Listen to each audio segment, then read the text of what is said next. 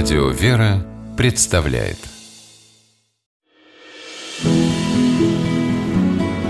Имена, имена милосердие.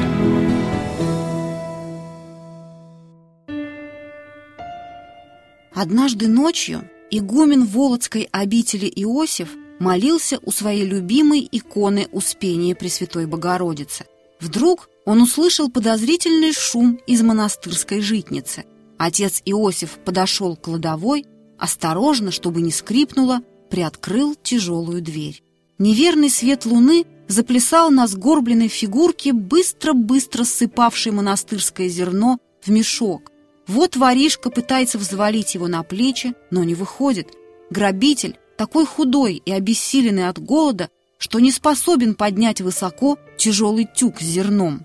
Игумен подошел к нему, положил руку ему на плечо. Вор чуть не умер от страха, ожидая неминуемой кары за свое преступление.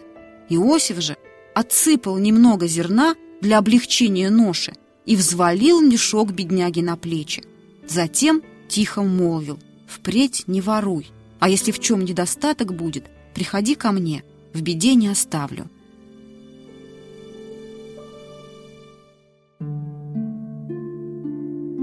Будущий преподобный Иосиф в миру Иван Санин принял постриг в Покровском Боровском монастыре, расположенном на Калужской земле.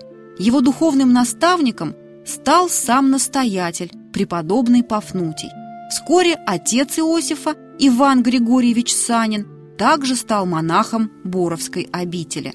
Когда у Ивана Григорьевича отнялись руки и ноги, сын заботливо ухаживал за ним, как за младенцем – Видя, как хорошо у него это получается, старые и больные монахи упросили игумена, чтобы Иосиф ухаживал за всеми больными обители.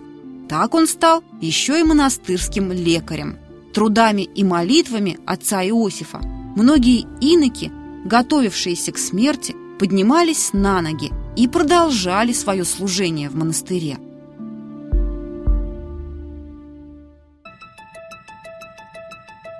После смерти преподобного Пафнутия Иосиф стал игуменом Боровской обители, а потом и основателем Иосифа Володского монастыря недалеко от города Волоколамска.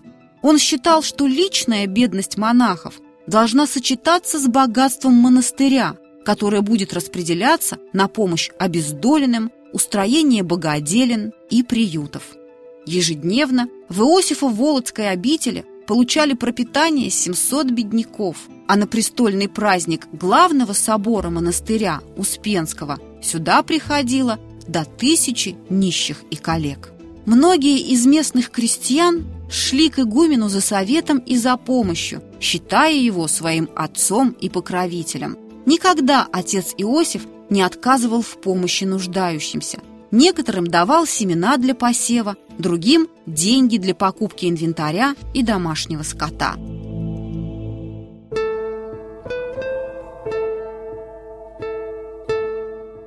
В 1515 году случился страшный голод. Жалко было смотреть на худых и измученных крестьян, питавшихся корой и листьями. Для пропитания 7 тысяч голодающих настоятель отворил все монастырские житницы. Через некоторое время Келарь доложил Иосифу, что закончилась рожь, и нечем уже кормить и саму братью, монастырская казна пуста. Тогда отец Иосиф распорядился занять денег и купить достаточно хлеба для пропитания голодающих. Некоторые из монахов возроптали на настоятеля. «Безрассудна такая милость, нас переморишь, а всех голодных не прокормишь.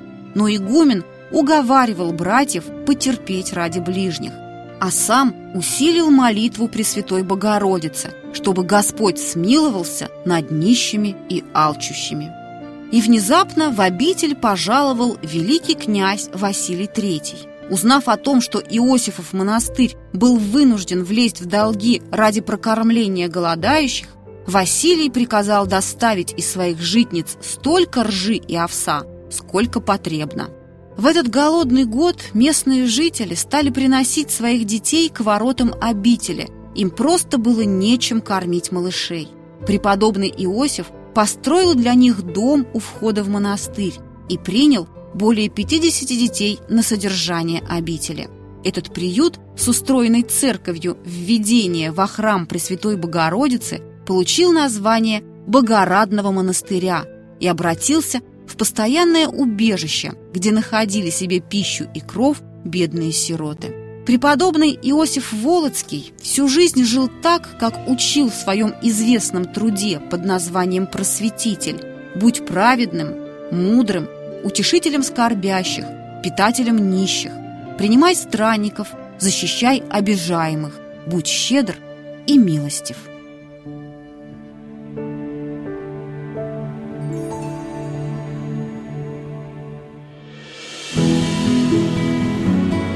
Имена, имена милосердие.